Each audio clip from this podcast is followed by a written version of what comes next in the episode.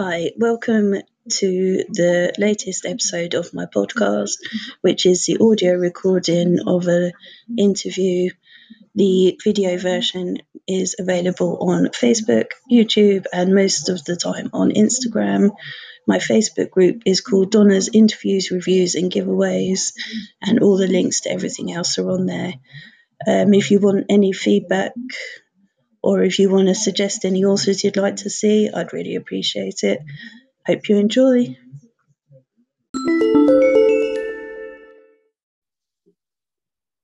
Good morning. Today I am talking to Will Harker. Hi, Will. Would you like to introduce yourself and tell us a little bit more about yourself?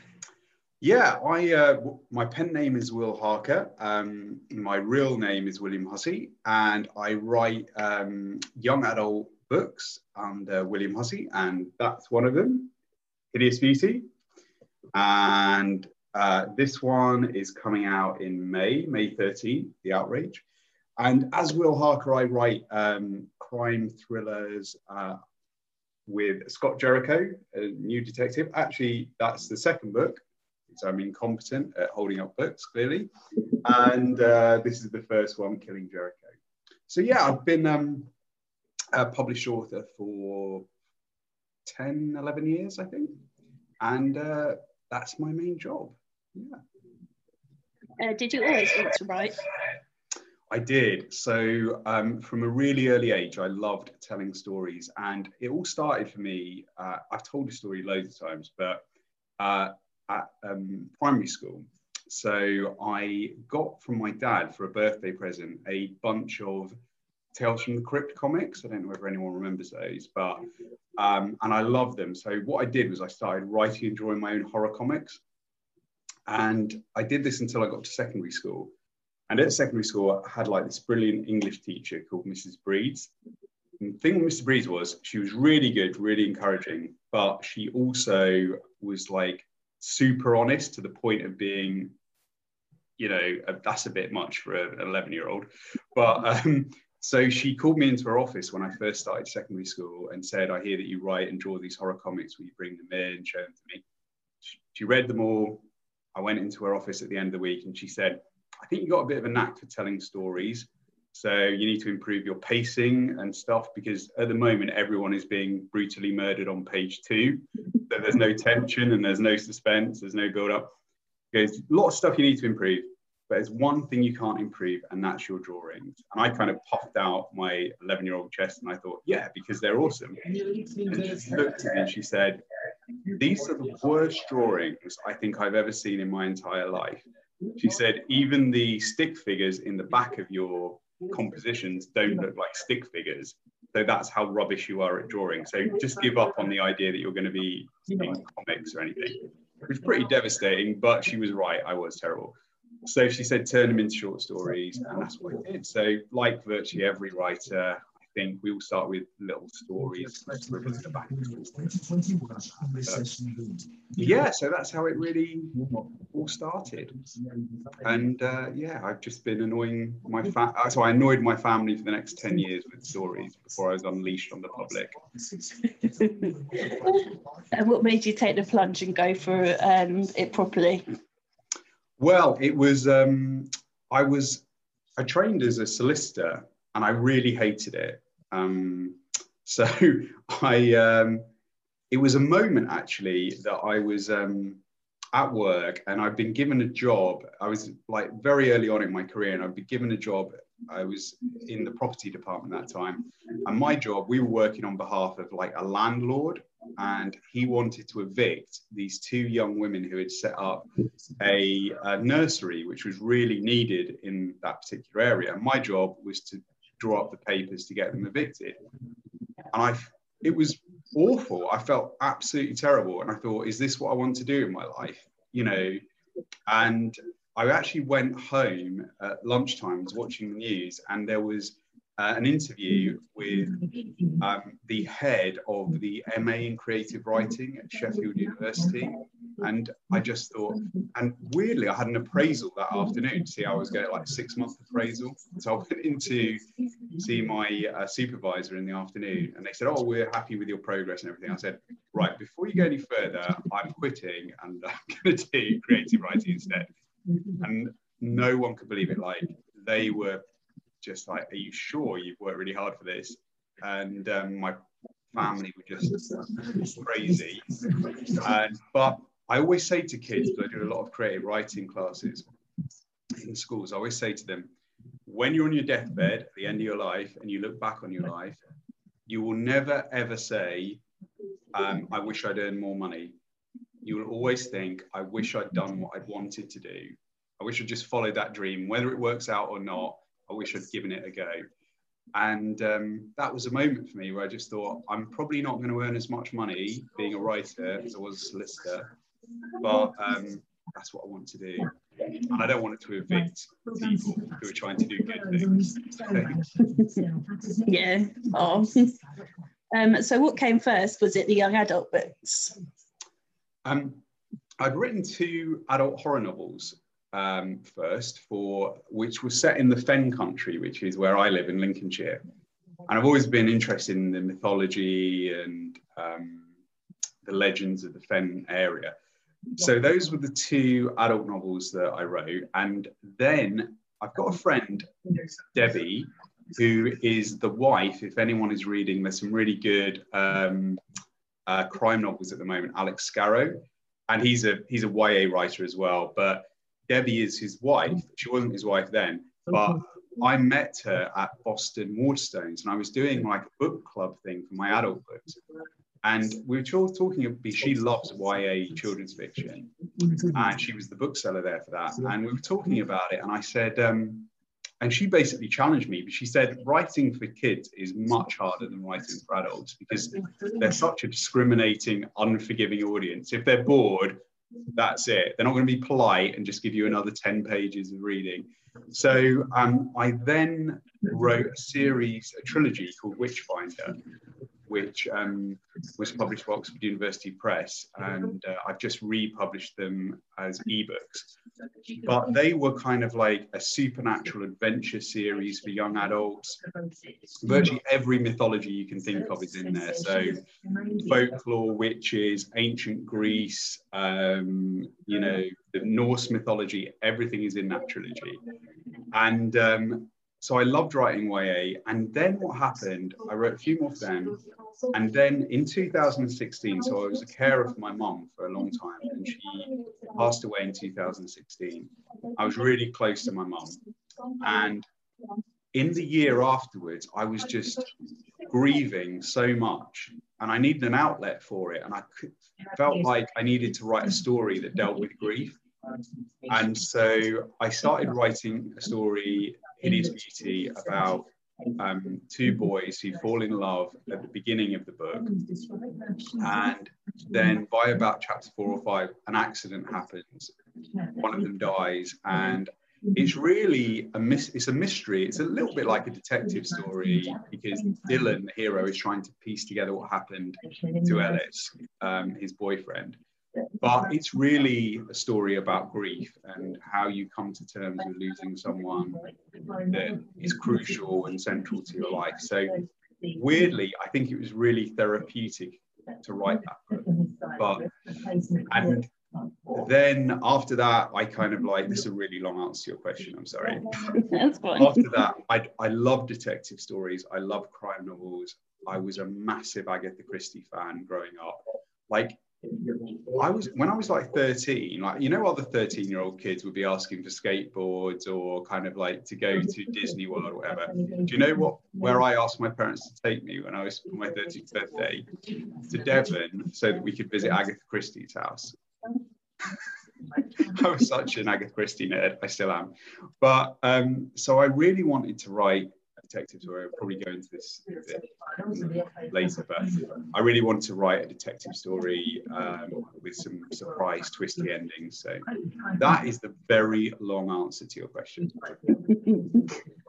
Uh, I'm glad you mentioned the Hideous Beauty because I wanted to ask you about that anyway. Um, uh, and it's been nominated for an award, which it deserves because it's amazing and ruined me.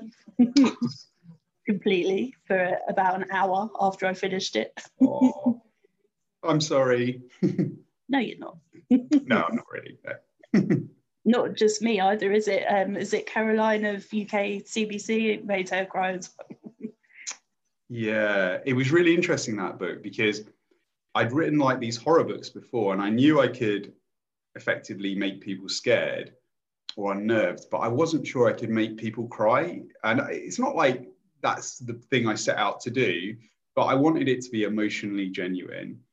And so I sent it, the first draft I sent to a friend of mine, Alex Bell, who's like this amazing children's writer.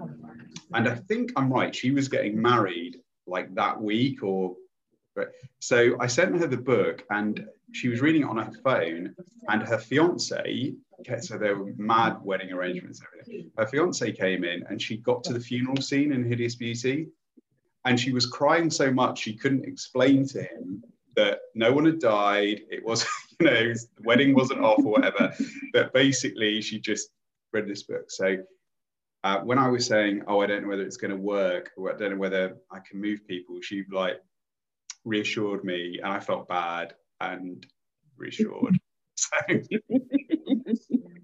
yeah, it was weird because you know usually if i'm going to cry i know i'm going to cry but when i finished it i was just crying. Like i was like what the hell? Oh yeah. It's um yeah. Uh, what's the award it's been nominated for? So it's the CrimeFest um, award. It's a bit of a mouthful. So it's the CrimeFest award best young adult crime novel for 2021 I had to think what year it was then uh, but um, yeah, and it was it was a little bit of a surprise really because it is. I don't want to actually I shouldn't say anything because I don't want to spoil it for anyone because it is a crime story, but it isn't. So I'm but I'm not, I'm not going to say anymore because I'll just I'll just give away the ending if I if I say too much. But yeah, I was I was really uh, surprised by that one. We, we did go up for a couple of awards and we didn't get them, you know, in the in the young adult kind of awards categories um, throughout the year, like the Carnegie and things like that. But there were so many brilliant books published last year. But that would be the one that I would have never thought we would have got nominated for. And we did. And it's really exciting um, being a massive crime fan anyway. It's huge compliment. So, yeah. Um, do you get much chance to read? Yes. I, in fact, I have no clue how anyone has survived the past year who doesn't read. I put like a tweet out about this, um, and it was like, my last thing at bed, I have my like hour, or if I'm really enjoying it more, um, and I also read during the day at lunchtime, whatever. But I said, how do people go to bed without escaping into a different reality? You know, with everything that's going on. I just need that fictional space, even if it's like a horrible serial killer, you know, thing. At least it's not the world now.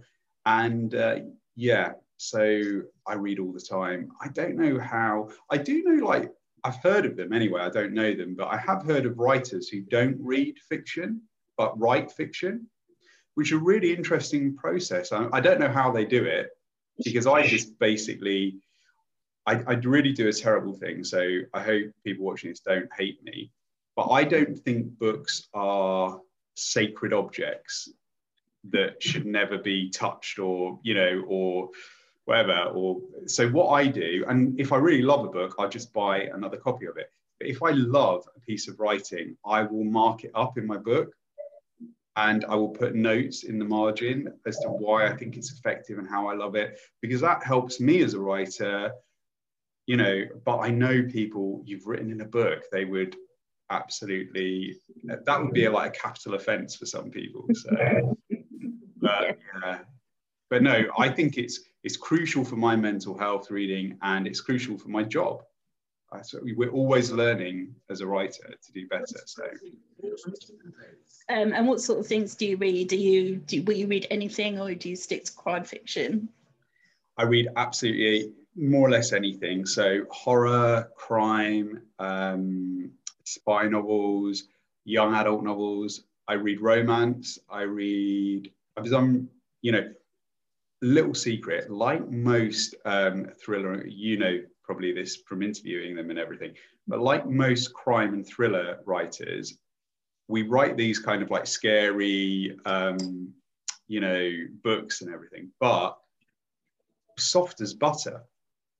You know, really sentimental. Most crime writers and cry at the drop of a hat, and uh, and I, I think I said in another interview that whenever you meet crime and horror writers, they're like the most sociable, lovely group of people because they get all their nastiness and dark thoughts out on the page. but yeah, I'm an absolute sucker for a kind of like a weepy story as well. So I really read everything. I can't think of anything I don't really read. So yeah. Awesome. um, so your Scott Jericho novels mm. um, is an unusual um, sort of main character. So do you want to tell us about that? Yeah, so I'd been thinking about this for a while because I grew up in the traveling fairground community. Um, and I kind of like for the first few years of my life was in that community. So we'd be on fair, we'd travel all around like London and the home county, setting up affairs and stuff. And the um, that sounded like I said setting up affairs. I mean, setting up fairs, not setting up affairs. That's weird. That'd be a weird job.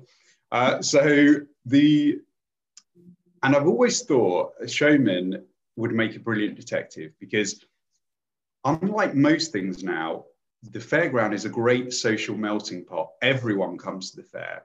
So showmen are great. They kind of talk to lords and dustmen and everyone in between. So they know human nature backwards. So that was a great attribute for a detective to know human nature. Their observation skills are brilliant. They can just, they know immediately, they know the rhythms of the fair, but they can uh, weigh up a punter, see whether he's spent his money for the day or whether he's still got money to spend. They can look at the clothes or the accent and really sum up a person. So the observation skills are there. And um, they're just kind of like uh, because they're they have been oral storytellers for so long as well. They're great at gaining people's confidence. So you need that if you're a showman. You need someone to um, you need to be able to pull in the punters, get them on your side, get them to like you, so they'll come over to your stall or your ride. And so all of those three things, I thought would make a brilliant detective. And also, I've read books where which have been set in fairground and traveller communities, but they're I've not read one yet that has been written by someone who's lived that life and knows those people. And I, what I wanted to do was to have this detective, but also show his world and show it warts and all. So all of the great stuff. So the, solidity of that community, how they will always take back their own and look after them and look out for them. But also the fact that, in a weird way, they're quite a conservative community. Um, and so Scott, who's LGBTQ, that is an issue for him growing up within that community. So, and the other thing I think is that from an outsider's point of view, people who go to the fair, there's always like a little tingle of the unknown there. It's a way of life that's still very hidden. So it lends itself to a sort of gothic um, intrigue, um, a sense of danger, you know, just below the surface. So I thought, yeah, all of those things melt together into hopefully an interesting series of books. And when you wrote the first one, were you planning on writing a series? Yeah. Um, so I thought there was kind of like scope and longevity in, in it. And once I got into it, though, so Harry, who is a character who crops up about third of the way through book one, um, is wasn't intended to be in the book. He just suddenly appeared, and um, he, he, he has a relationship with Scott, um, and I think that is what is motoring the through you know the kind of B plot through all of these books is the relationship between Scott and Harry, and what's been really surprising to me is that people have messaged me after reading and say, "Oh, I'm really fascinated by Scott and how his mind works and his background." But they've said, we love Harry though. It's like they adore Harry more than Scott.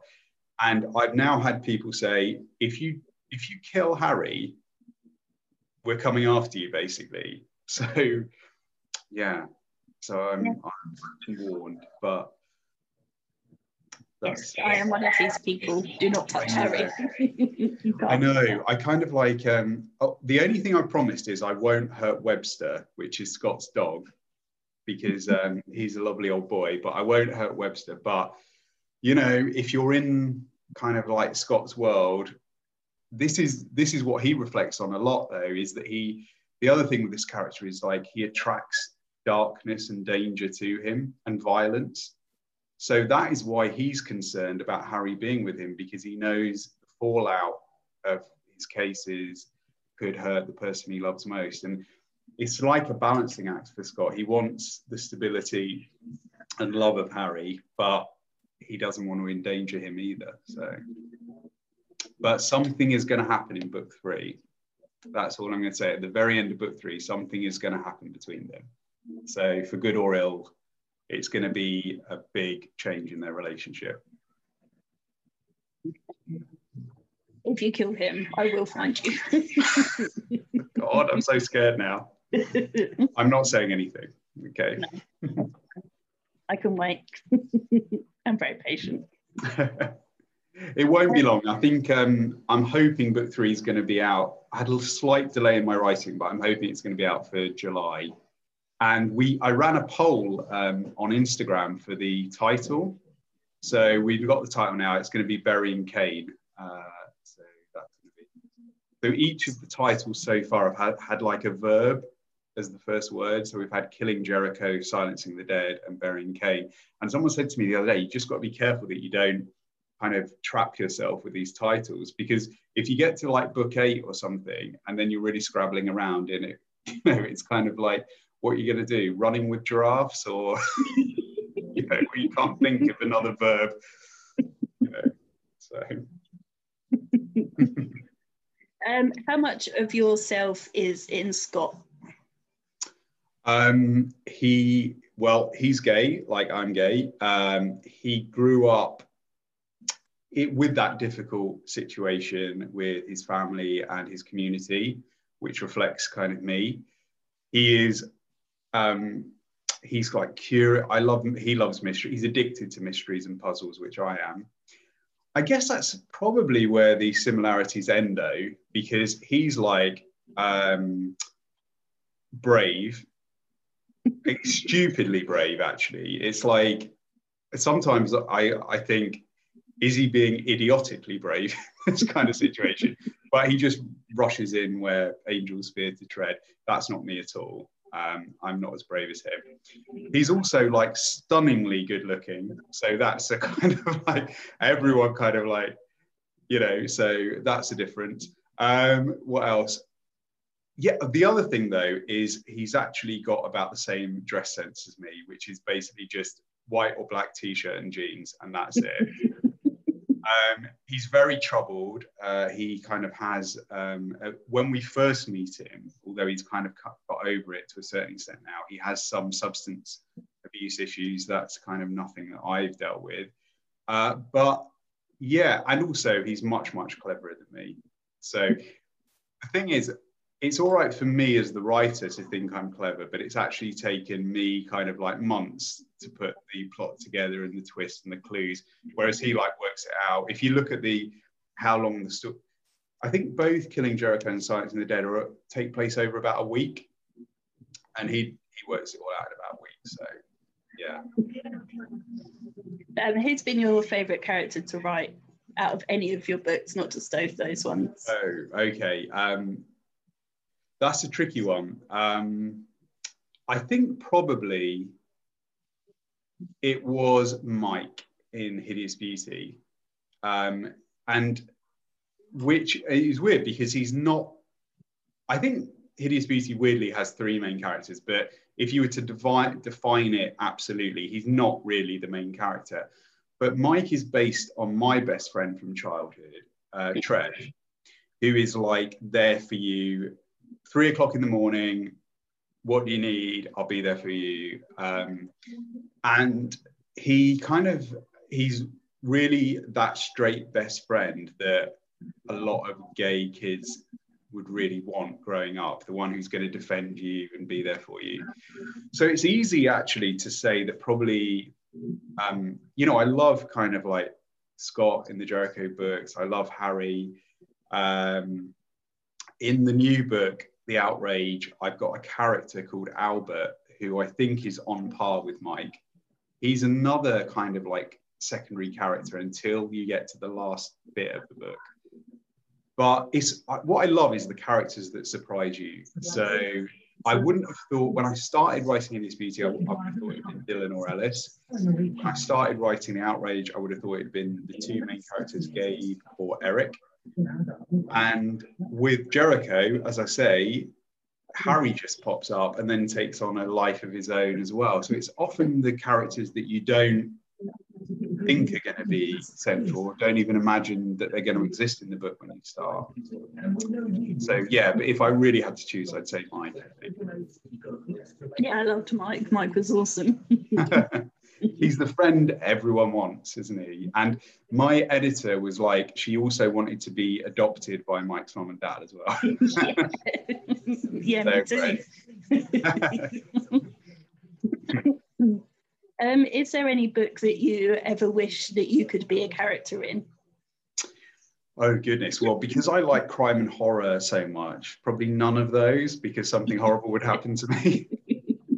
Um, oh, that's such a really interesting question. Um, so I have, I've got a friend who's a writer uh, who's brilliant, and if anyone hasn't read his books, they're so joyful and funny. Simon James Green. Uh, so he writes LGBTQIA, and basically, I just want to be a character in any of his books because they're so joyous, and you just end them with a big grin on your face.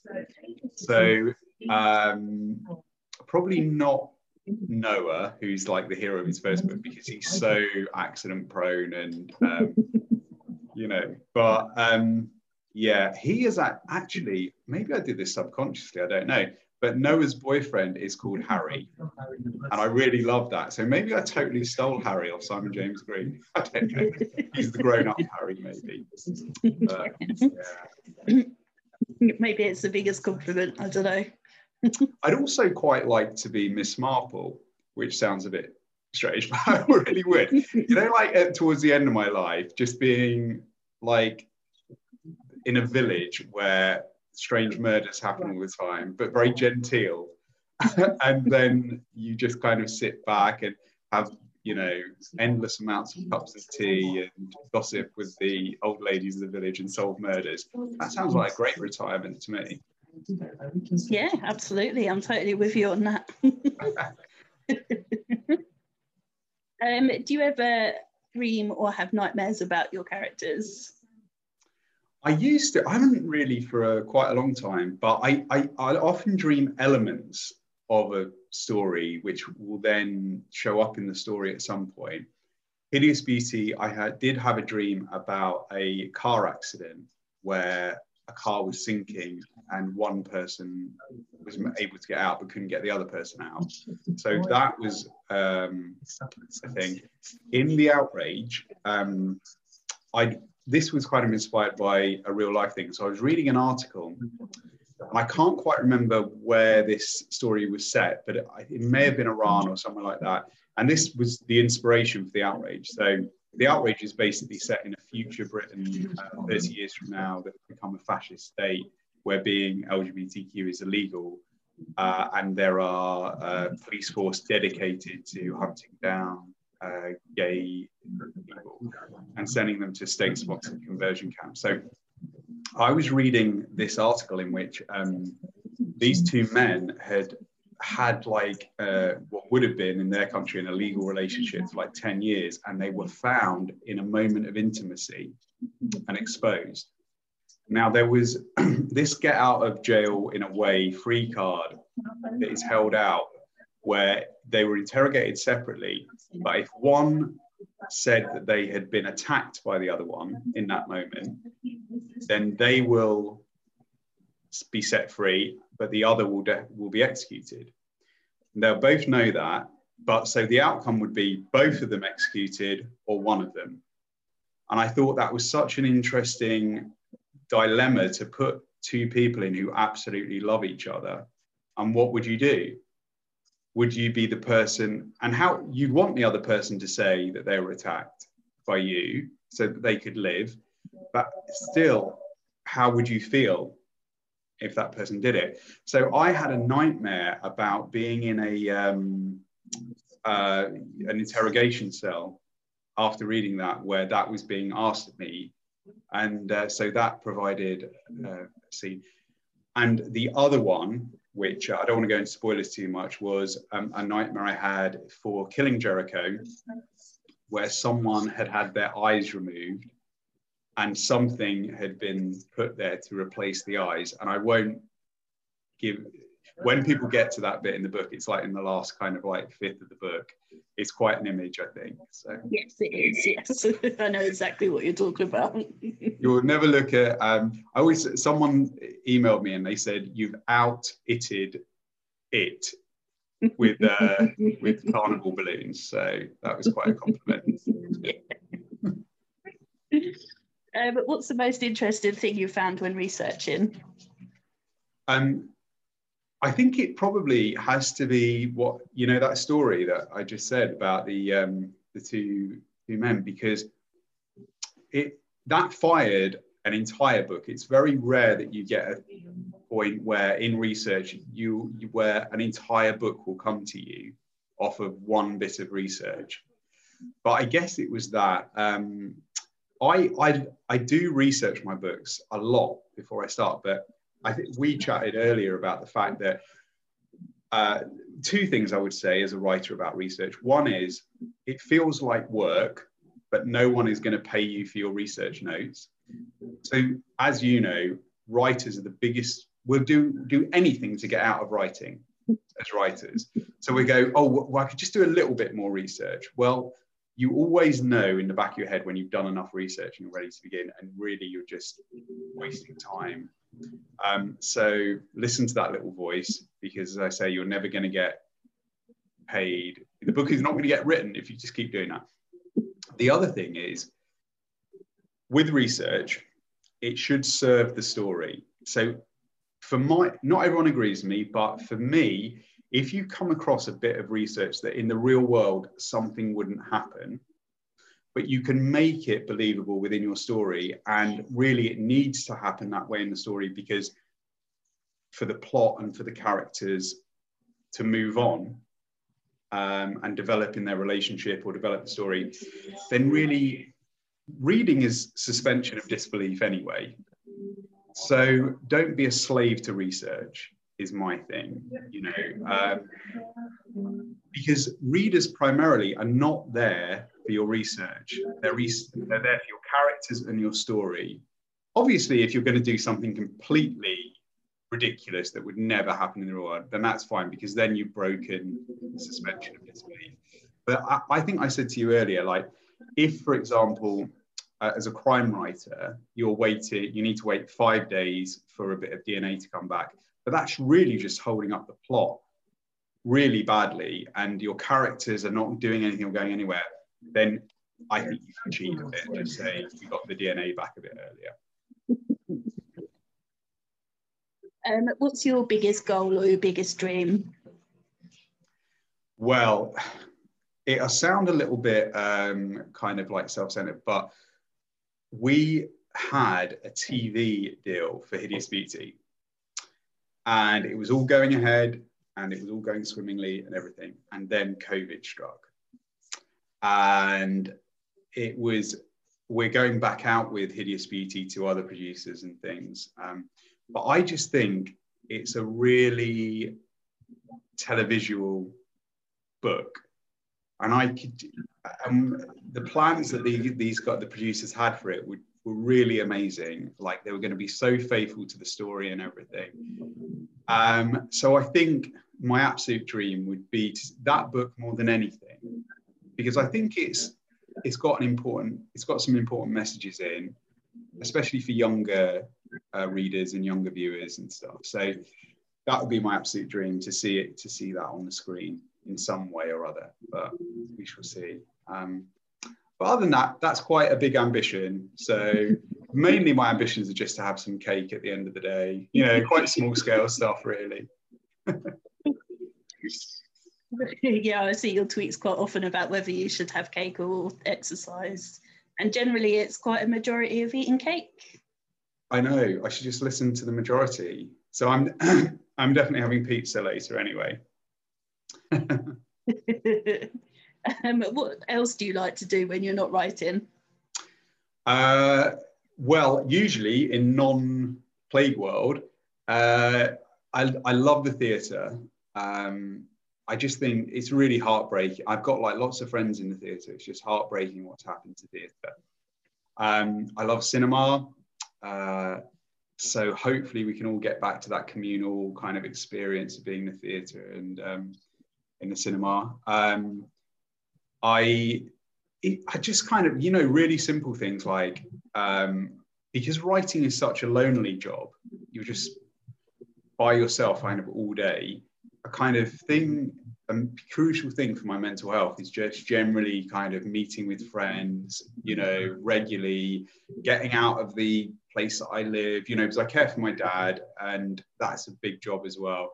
So just getting away for a weekend and seeing friends and stuff. So it's yeah, for, as for everyone, it's just been really tough this year. So really, it's just been the writing this year, and you know, not much fun. So, but yeah, theatre is a big one. Can't wait to get back in the theatre. And blooming COVID has also denied us. So I don't know if you saw it. So just the last show I saw before lock the first lockdown was uh, everybody's talking about Jamie, um, which I absolutely loved. And then the film was made I was like really excited to see that, and that was coming out in October or November, and then that was delayed. So I don't know when we're getting that, but yeah, it's a real killjoy COVID, isn't it? Big time. yeah, I had tickets to see a couple of comedians. Um, the lockdown happened in March, and I think April and May, and I think it's 2022 now that they've been rebooked.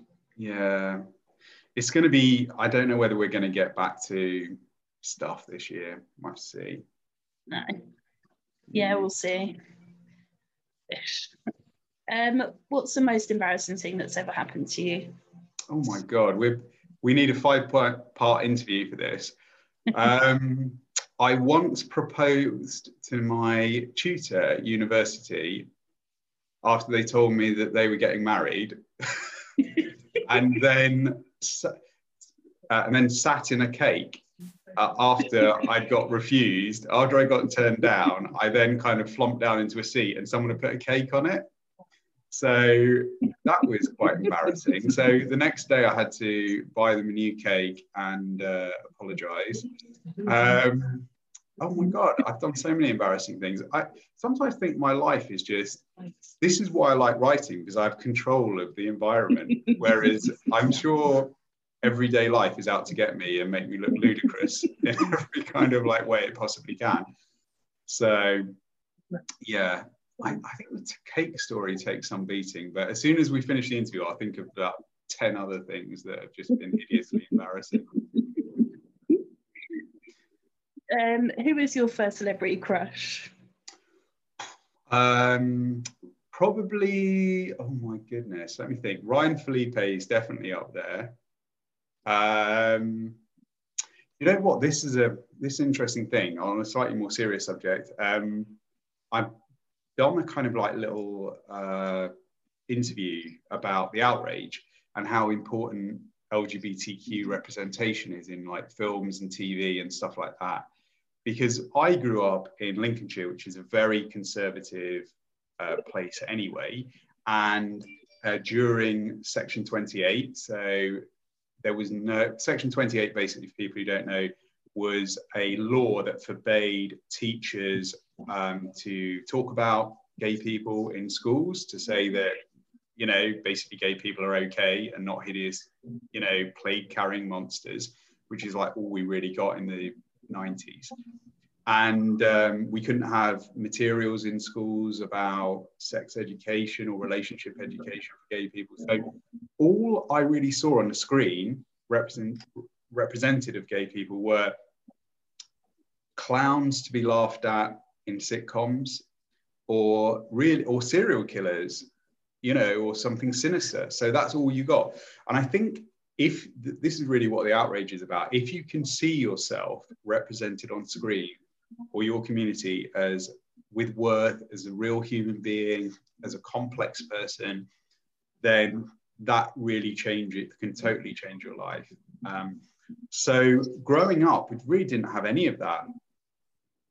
So what a lot of my generation of um, gay people did was we projected onto straight rom-coms so you know like with ryan Phillippe and people like that you just project yourself into that and situation oh god so many yeah ryan Phillippe definitely um, who else um, early days matthew mcconaughey um, I think he's become a bit of an alt right person now. I don't know, but anyway, and um, yeah, lots of. Do you know I had a real crush on um, um, da, da, da, who was it? It's an old time movie star who, and I used to go around my nan's, and she used to Sidney Poitier. Sidney Poitier. That's a really weird one, isn't it? My nan loved Sidney Poitier and used to go around and you know when I, I was really young and having really young and just but he was such a beautiful human being as well. But yeah. Yeah, strange selection that really, isn't it? Really? it's, it's quite varied, yeah. Mm. um, so if you were to invite four famous people to a dinner party, who would you invite? Uh, is this living people, dead people, fictional? It's your people? dinner party. You can have whoever you want. right. Let's think then. Um, I well, I'd love to invite. I, I'm a bit of a politics nerd, so I would quite like Clement Attlee because I think he is the greatest prime minister we ever had. Uh, you know that post-war uh, government changed the fabric of Britain for the better. So, and he was, you know, when you see interviews with him, he was he comes across as a very ordinary, approachable guy, very quietly spoken, not the big bombastic kind of politicians that we have now who just all sound and fury and signifying nothing. So I think he would be fascinating to talk to. Um, Agatha Christie, obviously, so I could pick her brains and steal some plots off her um, uh, who who else? Who else? Uh, yeah, so I, I think I'd have to say Stephen Fry, just for the, just because he there's not a subject he can't wax lyrical about, and so that really, and also because I'm a big P.G. Wodehouse fan as well. I'd love to talk to him about Jeeves and Wooster and all that kind of stuff. So I'm I've got one left, haven't I? Yeah. Um, hmm, let me see. Let me see. I think just, oh, I don't know whether this person would be a good idea because I think he'd upset people. But although I don't agree with like everything he says, I've always admired his bravery for saying what he thinks. And so the late Christopher Hitchens, I think, would be he'd, he'd drink the, the house dry and but he might get into an argument with the other people kind of around the table. But I think um, I think he would be at least it wouldn't be a dull dinner party with Chris No, I think Stephen Fry could probably hold his own anyway. He doesn't back they, down, does he? no, and I think they were friends actually in real life as well. So in real life, they're both real human beings, kind of like. But yeah. And Stephen Fry knows everybody anyway doesn't he? so he could bring people along as well. You know, I I'm bending the rules here, but yeah. it's fictional. Who cares? yeah, the, uh, one person who I'd really like to come along as well because I love his books, and anyone who's read the Jericho books can probably see a bit of influence. I've met him as well, and he is just one of the nicest people. Is John Connolly, uh, the writer who writes the Charlie Parker books. Um, so he's a very kind guy, fascinating, just so clever. So I know now I've chosen five, so I'm cheating. That's um, so, what are you working on at the moment, and what's coming next for you? I'm working, and I really need to uh, get myself in gear, but I'm working on Jericho 3. Um, uh, so I'm just, I'm at that stage where I just need all the little plot and clue elements to kind of come together properly. So a few of them are being a bit obstinate, uh, but um, I'm working on that. I am, I've, I've sent in so I always want to do something different. I don't want to mm. write the same thing every single time. So Hideous Beauty, for my YAs, I describe them as LGBTQ romances, but in a slightly different genre each time. So Hideous Beauty is obviously a mystery, and uh, the outrage is like a thriller, like a chase thriller. So I thought, right, I'm going to challenge myself and hopefully, if Usborne, my publisher, go for it, LGBT romance, but a complete madcap comedy. Um, so I've got an idea for it. Basically, it's about a boy who has to have open heart surgery. And I had open heart surgery uh, in October 2019. That's why I got the big zipper scar there.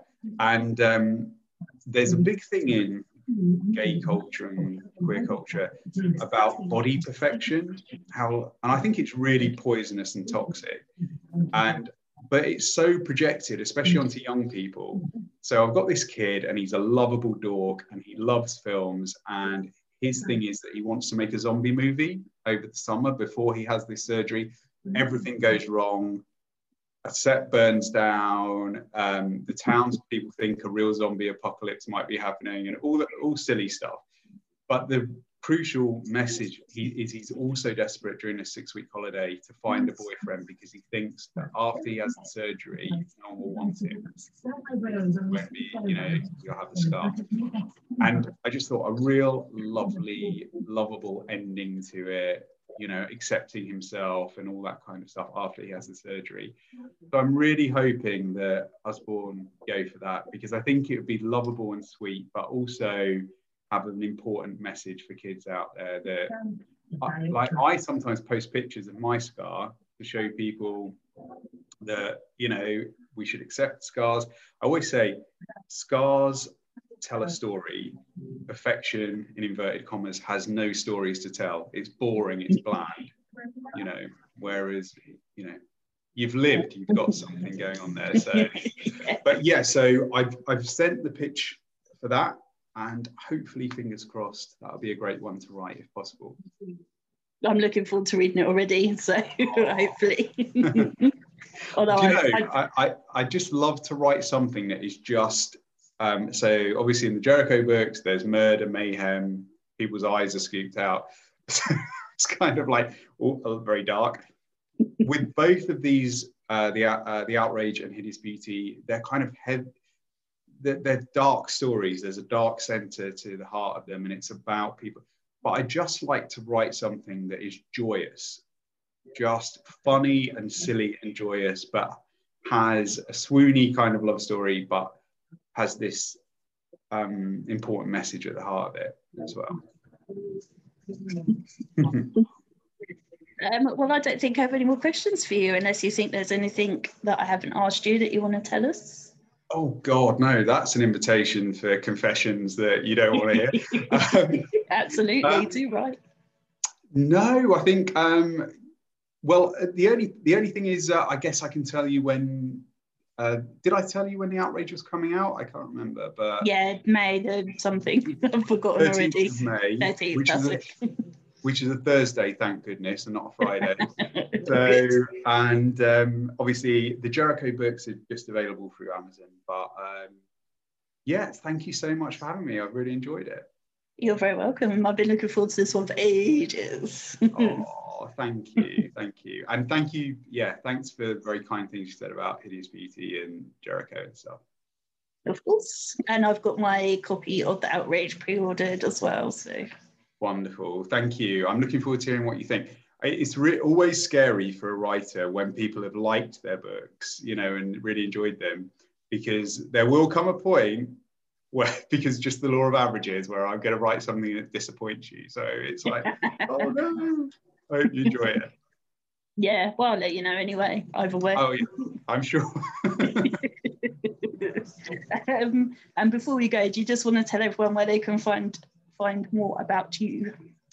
Yes, so um, on the Will Harker books, I've got a website, willharker.com, and uh, you can sign up for a newsletter there, which has kind of exclusive content in it and like photographs. A recent one that went out, it's got photographs of traveling fairground and my family and stuff, which inspired Jericho. If you sign up, you also get a free short story, which is set in a Victorian Jericho fairground and involves uh, well, the serial killer. The title gives it away, but it involves the the solution to my solution to the serial killer mystery of all time. So you get that for free if you sign up at Will Harker. Uh, WilliamHussey.co.uk is for the YA books, and um, yeah, and uh, then you'll just be sick of sick of me anyway, so you won't find out anymore. oh, you can find me on Twitter and Instagram as well. I W Hussey author on both of those. Brilliant. Thank you very much. Oh, thank you, Donna. Take care. Thanks, everyone. Thanks for listening to my podcast. I hope you enjoyed it. Please remember that you can view the video on my Facebook page, Donna's Interviews, Reviews and Giveaways, or you can also review the video on YouTube. Um, just search for my name, uh, Donna Morfett. Uh, surname's M O R F E T T, and you should be able to find it quite easily. Um, if you want any people to be interviewed, then please let me know, and I'd love to hear your thoughts. Thank you.